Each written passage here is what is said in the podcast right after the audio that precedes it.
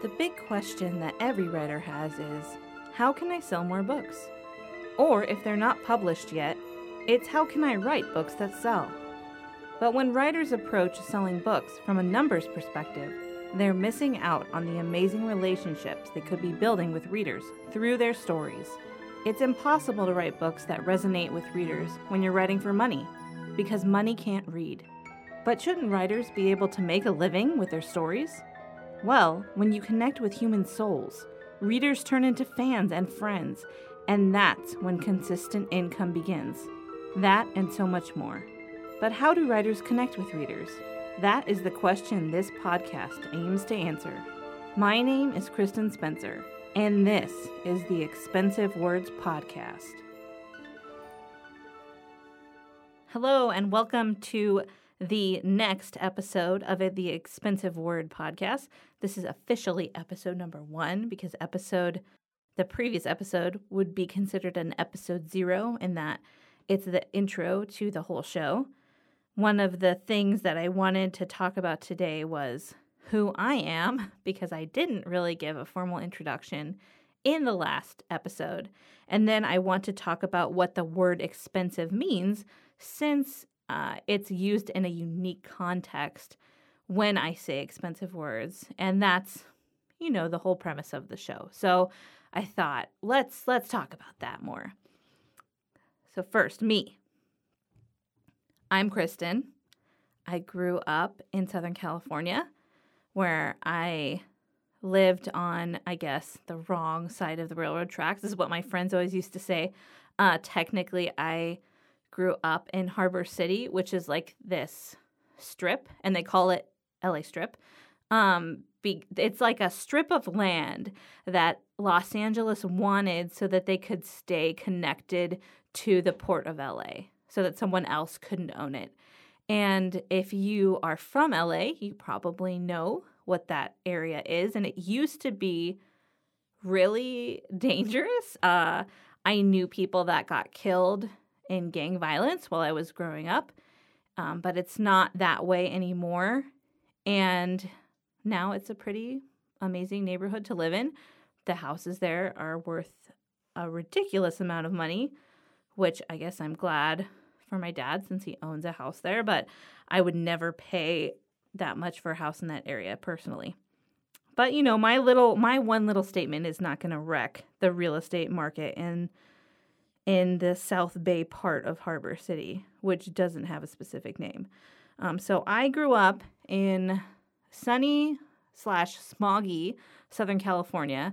I actually have uh, a physical result where I have um, my airways get irritated all the time because I grew up in so much smog.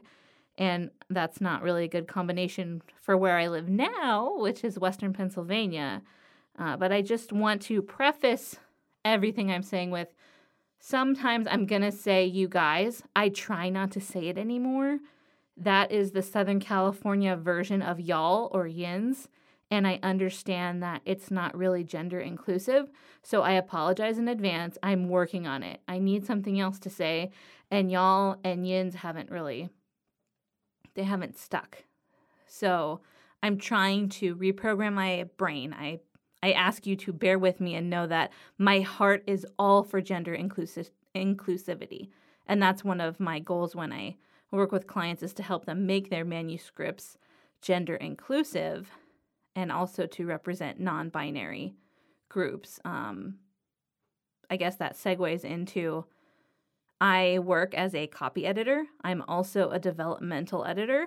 That means that I can fix your whole book for you. That's literally what it means. That I am trained to fix any part of your book from grammar problems to plot issues to character arcs. I love books so much, and somehow I'm not sure exactly how, but I've become a uh, an editor of all kinds. The only thing I haven't done is acquiring uh, editor. I have never worked for a publishing house officially and I don't really want to. I mean, it would have to be the right situation because I feel like right now publishing houses don't understand their customers, and one of those customers is me. I am one of those customers. And I've seen a lot of angry readers, especially within the last year, who are being sold books they don't want. So, you know, I would love to consult for any publishing house, but I'm kind of looking for a way to disrupt that whole system so that we can get better end products out to actual living, real customers who want those kinds of products. Uh, what else about me? I have a bachelor's degree in comparative world literature. I'm sure that's not like most people don't care about that. But if you care about it, I have a degree in literature, which means I read a lot of books from 2002 to 2005 when I was in college. I graduated a little bit early, thankfully, because that saved me a bunch of money. And I would recommend if you are trying to figure out what to do about college in this craziness we're in right now, don't, please don't pay $40,000 a year to go to online school. That's dumb. Don't do that. Do community college online or some other online school um, it's not safe to be on big campuses with thousands of people right now. So they're trying to adjust and recalibrate, but just don't go into that much debt for a name on your diploma. My husband, he always brags about this. He went to community college for his first two years, and his diploma says California University uh, State, CSU, California State University of Long Beach, just like mine does, only he paid half the price. So be like him. Uh, don't don't throw your money into the fire pit. That is universities trying to figure out how to cope with COVID nineteen. That's just a little. That's a little bonus for you um, from Kristen's life experience situation. And you know, I'm talking. I have a 13 year old. I'm 36, which I said in the last um, episode, I was a young mom. I had my first kid when I was 23. And I so we're already talking about that because she's 1 year away from high school and you know, time just goes by so quickly and we're trying to figure out what she's going to do and she's definitely not going to spend a ton of money for her GE classes. So just a little little thought about that if she goes to college at all. Uh, so basically, back I have a degree. It wasn't that much back then. I don't regret it. I really loved college. Uh, I studied comparative world literature with an emphasis in religious studies in ancient Greek. And interestingly, I didn't know this would happen. I ended up moving to Greece. I lived in Athens, Greece for seven years with my husband and two kids, which became three kids at some point in there. Uh, in 2012. And I had to forget all of the ancient Greek I learned uh, so that I could try to learn modern Greek, which I really tried, okay? I mean, I tried so hard. My brain still retains a lot of things, but I'm I'm by no means fluent. I can like say, "Hey, how are you? How's the weather?"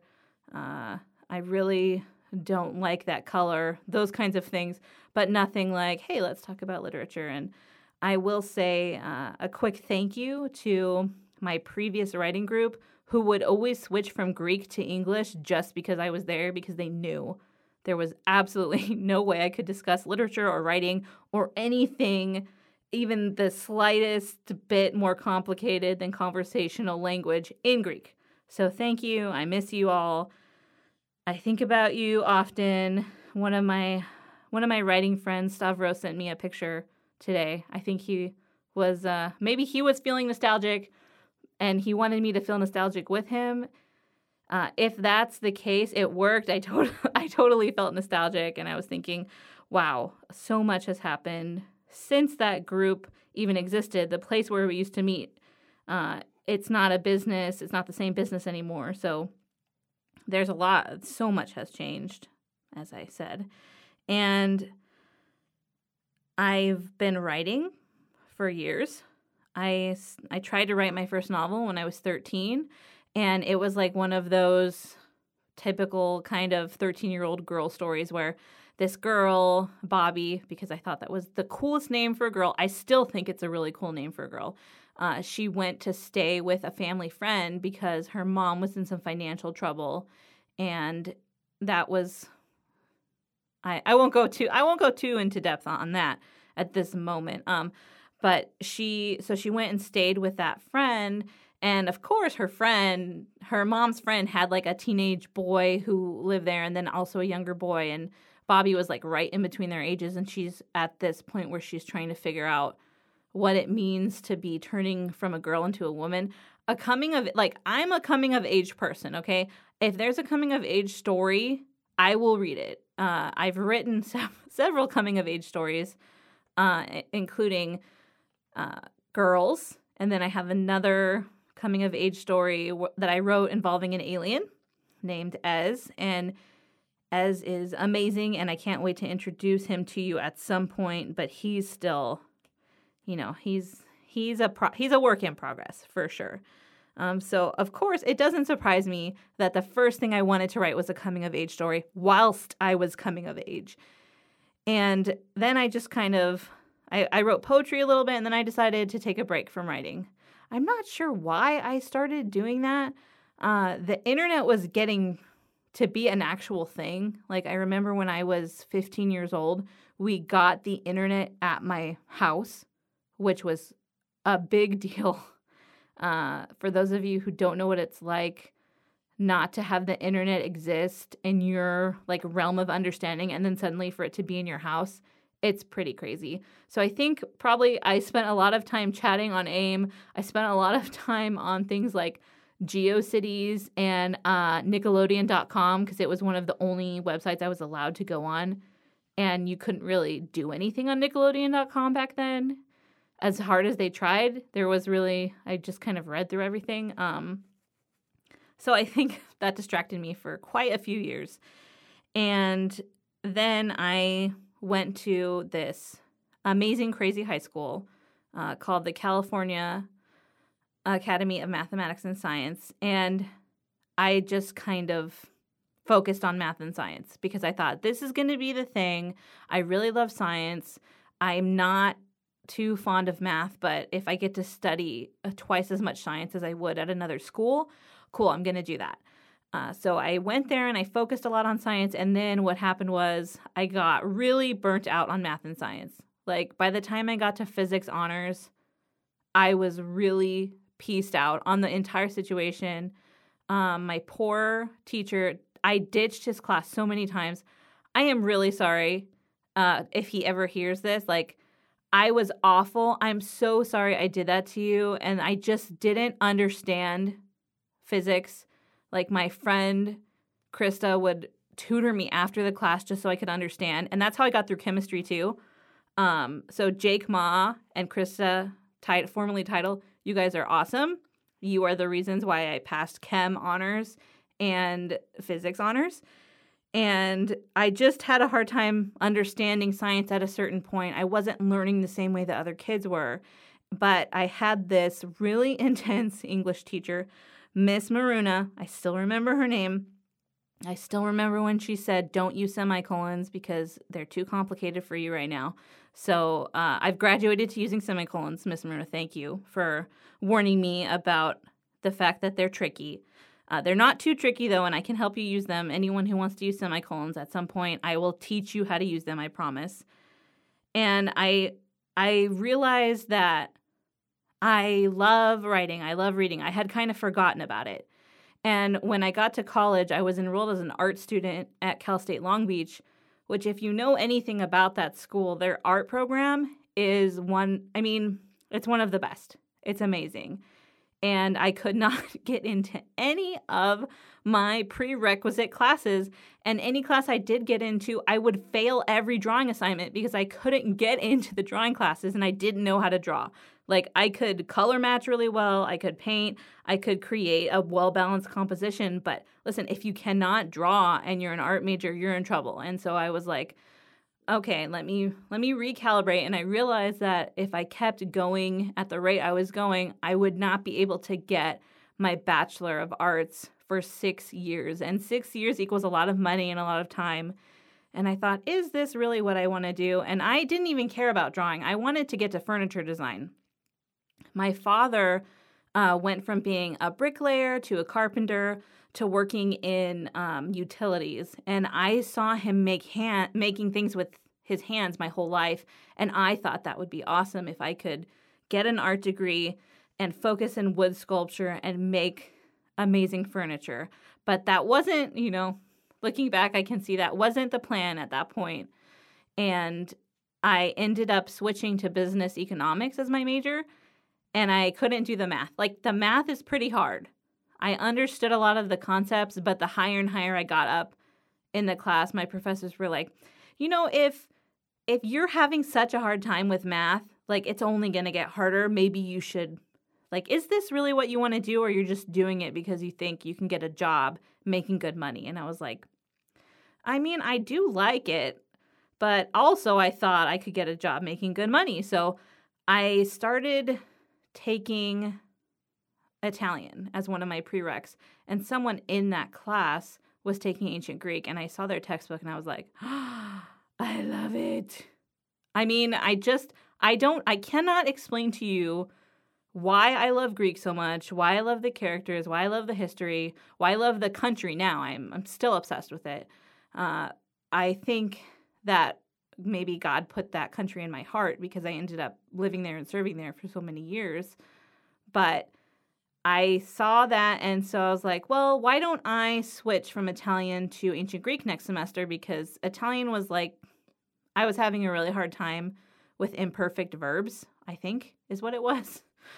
I don't know. Like, past Kristen was not the best. Like, she didn't have the best staying power. Sometimes things would get hard to like do and she would just quit. And I'm not like that anymore, but I guess I'm glad because I ended up in a class with a bunch of people who were either classics majors or they were comparative world literature majors in my first Greek class and I started talking to them and I was like, you know, I'll just take I'll just take a comparative world literature class to see. I mean, you know, uh I'm going to get a degree eventually, right? Like I'm working on my prereqs. I'll just take this class. And yeah, okay, that was it. Like I took it, I was like, I love this. I love studying literature. I love books, which is something that I had always loved. I've always loved reading and been obsessed with it. Um, my parents didn't really know what to do with me. I remember when I was 11, they let me read Jane Eyre, and I was kind of, I was kind of traumatized. And they're like, maybe we shouldn't just like let her read any classic. And I think that was a good call because they stopped me from reading Wuthering Heights, which I just read like a year ago. And that book made me super depressed. So I'm glad that, uh, you know, 11 year old Kristen did not read that one. And so I got my degree and I did what my father was pretty upset about. I decided to get married to this guy I had just met uh, nine months before, named Travis Spencer.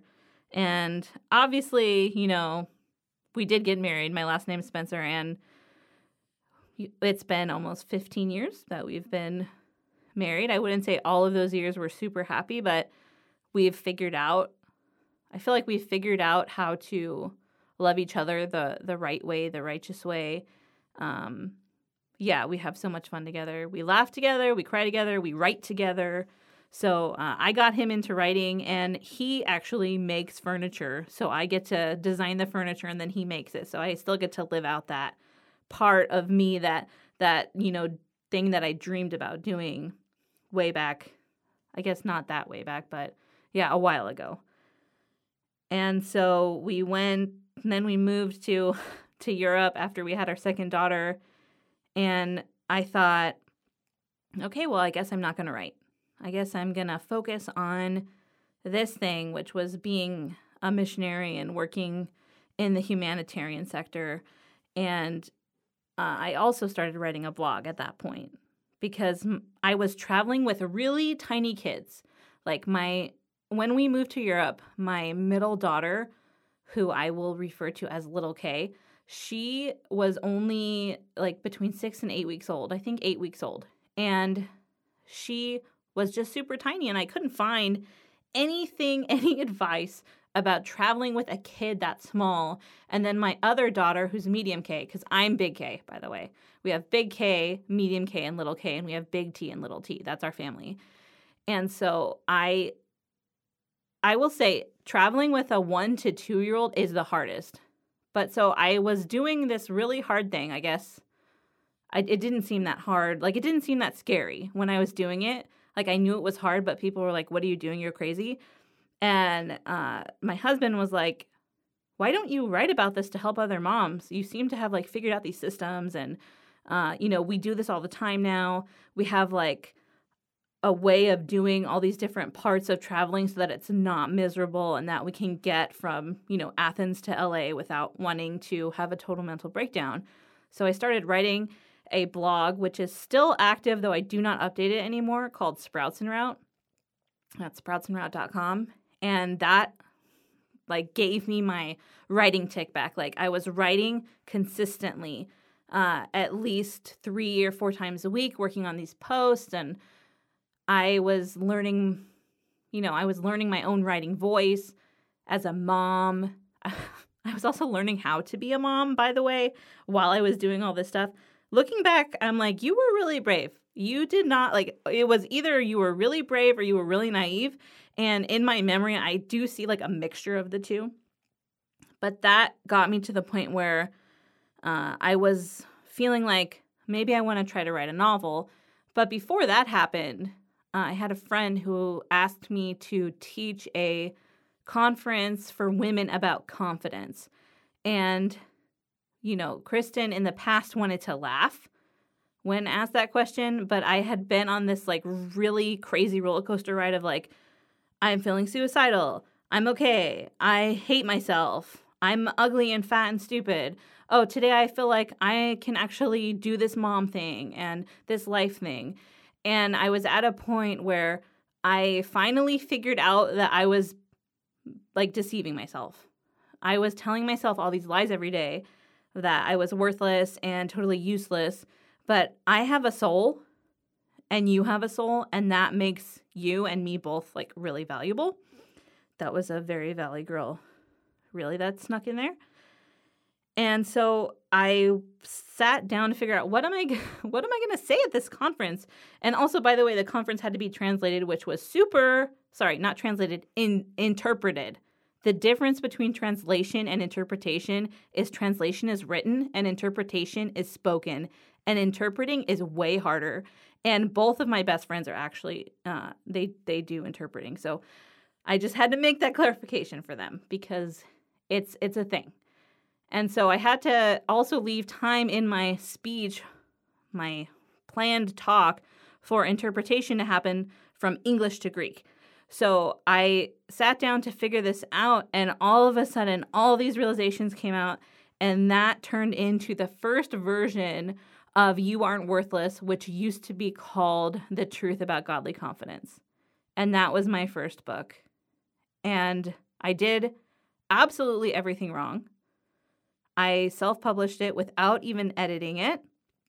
Um, my friend Sarah, Papa John now, read it for me when she was like on break from doing her master's in Manchester, England. And we traded editing. She edited my book for me, and I edited her master's thesis, which that was like a lot of faith for you to put in me, Sarah. I really appreciate like that level of confidence in my um ho hum editing abilities at that point. And but you know what? She's got her masters, you guys, and I have the published book, so we both won. And also now she has like an adorable little cute babykins that was born during all this craziness. Um, so hi Sarah, I don't know if you'll ever listen to this. And that book, yeah, I did everything wrong. And then I was like, I'm going to do more wrong things. So I wrote a whole series of books that no one cared about which of course were a coming of age series because, you know, that's like my jam, right?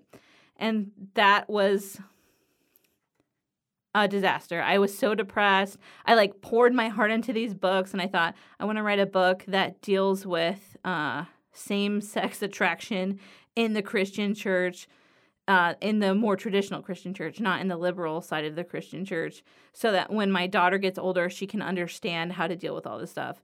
And now that she's a teenager and she has read the books and they have helped her, but like that's maybe not the best reason to write a whole series of books and like not just I mean, these books are so long. The first book is almost 100,000 words, which is totally not acceptable as far as coming of age, middle grade, uh, contemporary writing. It's a big mistake.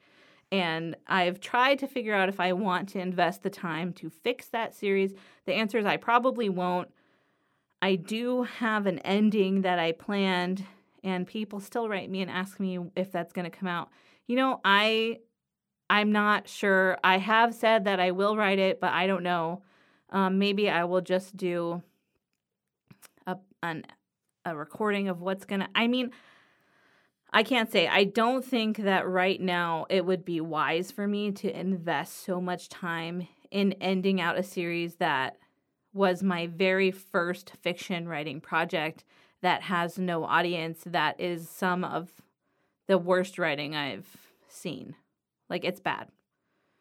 It's it could be worse, but it's bad. It's not at the level it should be to be published. And that brings me to I moved from uh, Greece to California and then to Western Pennsylvania, where my husband was offered a job. And as soon as we got here, within three months, he had lost that job. And we're like, oh no, what are we going to do? We bought a house. And we couldn't get the money we had put into the house back out of it. So we decided to stay. And that ended up being a really cool thing because I got to watch my kids uh, get healed and also their ESL teacher is like literally a gift from God. Um, Mrs. Grobmeyer, you are seriously the best. I love you so much. And so that's been cool. And now I'm here and I decided to go back to school to become a copy editor because I couldn't get developmental editor clients because uh, nobody knows what a developmental editor is, so no one would hire me. And what a developmental editor is, I'll just tell you quickly, is they fix the actual story problems in your manuscript. They do not fix the mechanical grammar issues, which is what a copy editor does. Uh, copy editors also check for consistency, and that's kind of where like the developmental and copy editor overlap. Is they both check for consistency. They both check for these things, but they uh, developmental editors also have to be up on industry knowledge for all the different genre genres, for the different acceptable tropes. Uh, they need to understand how your story as a whole will come off to the reader, and they try to help you make changes that will make the reader happy. And they also try to help you do really tricky things. And so that's where I'm at today. I work as a copy editor. I work as a de- as a developmental editor, which I now call story engineer. And that's bringing me to this show, Expensive Words, which I wanted to make after some experience of coming out with Write the Perfect Read the Fiction Edition, which is a book that tells you everything you need to know to start writing a fiction novel. And people have really found that book helpful, and that was amazing for me. Like, look, see, I can teach people how to write. And I thought, why don't I do a show where I help people specifically? Like, you can write in and ask me a question, and I'm going to answer it on air. And that segues into our second topic, which is that expensive doesn't mean fancy. So, when I talk about expensive words, I mean not not words that sound, let's say, highfalutin, not things that sound like literature, or um, some would say um, like complicated prose or simple prose. Or uh, I have a book, Clear and Simple as the Truth, which is all about writing a specific type of really clever uh, prose. But that's not what I mean when I say expensive words. What I mean is that you use words that cost you emotionally. And when you spend yourself in a meaningful way and your words are clear and simple and you use fewer words, your reader will not have trouble understanding you. And because of all of that effort, you made a you make a really intimate connection with the reader and you turn the reader from a customer into a fan. And that's where this show is going to center around building relationships through writing, which I think is one of the most amazing things about writing is that you can go read one of my books and now you know about me. Like you know part of me. You know a little slice of my soul that I fed into those words. Uh, and that's the fiction side. And if you go read one of my nonfiction books, which are really Christiany, so I'm not saying to do that, but if you were to read, for example, You Aren't Worthless, you would know so much about me and you've never even talked to me. So just think about that. That's the power of of writing, and that is the power that comes from using expensive words. So uh, when I say expensive words, I do I do not mean using literary tricks. I want to say like literary terms, for example, like um, for hyper like using hyperbole or using juxtaposition or foreshadowing. Those things are great tools in like your writing toolkit but that is not going to equal an intimate connection with the reader the same way using expensive words will. And you can use both of those you can use expensive words with those cool literary terms and tools and tricks whatever you want to call them. But you can't depend on fancy literary trickery to create a connection between you and the reader so that's what that's one of the things that we're going to talk a lot about. And I hope you're as passionate about storytelling as I am because that is my favorite thing to talk about, to teach about, to uh, do. And I love storytelling in every way. Like, I am a weeper when it comes to storytelling. Like, if I see something, a movie or a cartoon, whatever, a commercial, and it has a really good story, I start crying. And like the kid, my kids are always like, Are you crying, mom? I'm all, Yes, I'm crying. And it's not bad. And I, I feel touched by that. And that was a good story. And so maybe I will tell them why I'm crying just so they understand. But I also want to, you know, let them know it's not. It's not a shameful thing to do to show your emotions, which I feel like the world is telling us a lot. Keep them to yourselves. Don't let us know. We don't want to be bothered by them. And my philosophy, oh, I guess I have a philosophy. I've never called it that before. Um, but my philosophy is that you should show your emotions and that it's good for you to do it in appropriate ways. Like, obviously, I'm in the Mr. Rogers side of this camp where I believe that you can show your emotions in a healthy way without hurting others and without hurting yourself. And that's not my, that's not, those are, that's a paraphrase of his words. And I really love that guy. And he was way ahead of his time. But he also used storytelling to teach children, to teach me, because I was one of the children who used to only be able to watch PBS. Um, he taught me and millions of other, you know, children and now adults how to be able to express emotions in a healthy way through storytelling. So, storytelling is magic. All right. Uh, the last thing I have on here is to talk about why Write the Perfect Read, the fiction edition, is so short. And I have a note that says, fewer words are always better as long as you don't compromise understanding. So, Write the Perfect Read is, it should be under a two hour read. I mean, it depends on your speed, but I can sit and read the whole book in an hour and a half. And I wanted it to be short because I wanted people to understand that you do not have to learn so many complicated things in order to be able to tell a good story. And that's kind of the point of me as a teacher, as a person, as an online, whatever influencer, whatever you want to call me. Uh, I want people to be able to understand the concepts they need for writing fast instead of taking you know, 10 years like I had to of writing and submitting and getting all these painful notes like I'm I'm not about that. I'm going to tell you exactly what I learned so you don't have to go through the same pain I did. You'll go through your own pain because that's part of it. Um, but You know, I, I want to spare you from unnecessary pain. I believe that pain and suffering shape our ability to create uh, impactful art. Um, but I want to save you from unnecessary pain, and I want to kind of, not kind of, but I want to for sure shake up the way that people learn to write so that they can produce powerful stories in a very short amount of time. And this the thing about writing is a lot of these concepts are simple if you have someone to explain it to you in a simple way. And anyone can learn how to write. It's like Gusteau says in Ratatouille, right? That anyone can cook. And at the end of the movie, there's this line, and he says, You know, when I thought about him saying that, I thought it was preposterous, but the truth is, it's Ego typing on his skeleton, his skull typewriter, right? He's saying that good cooks can come from anywhere.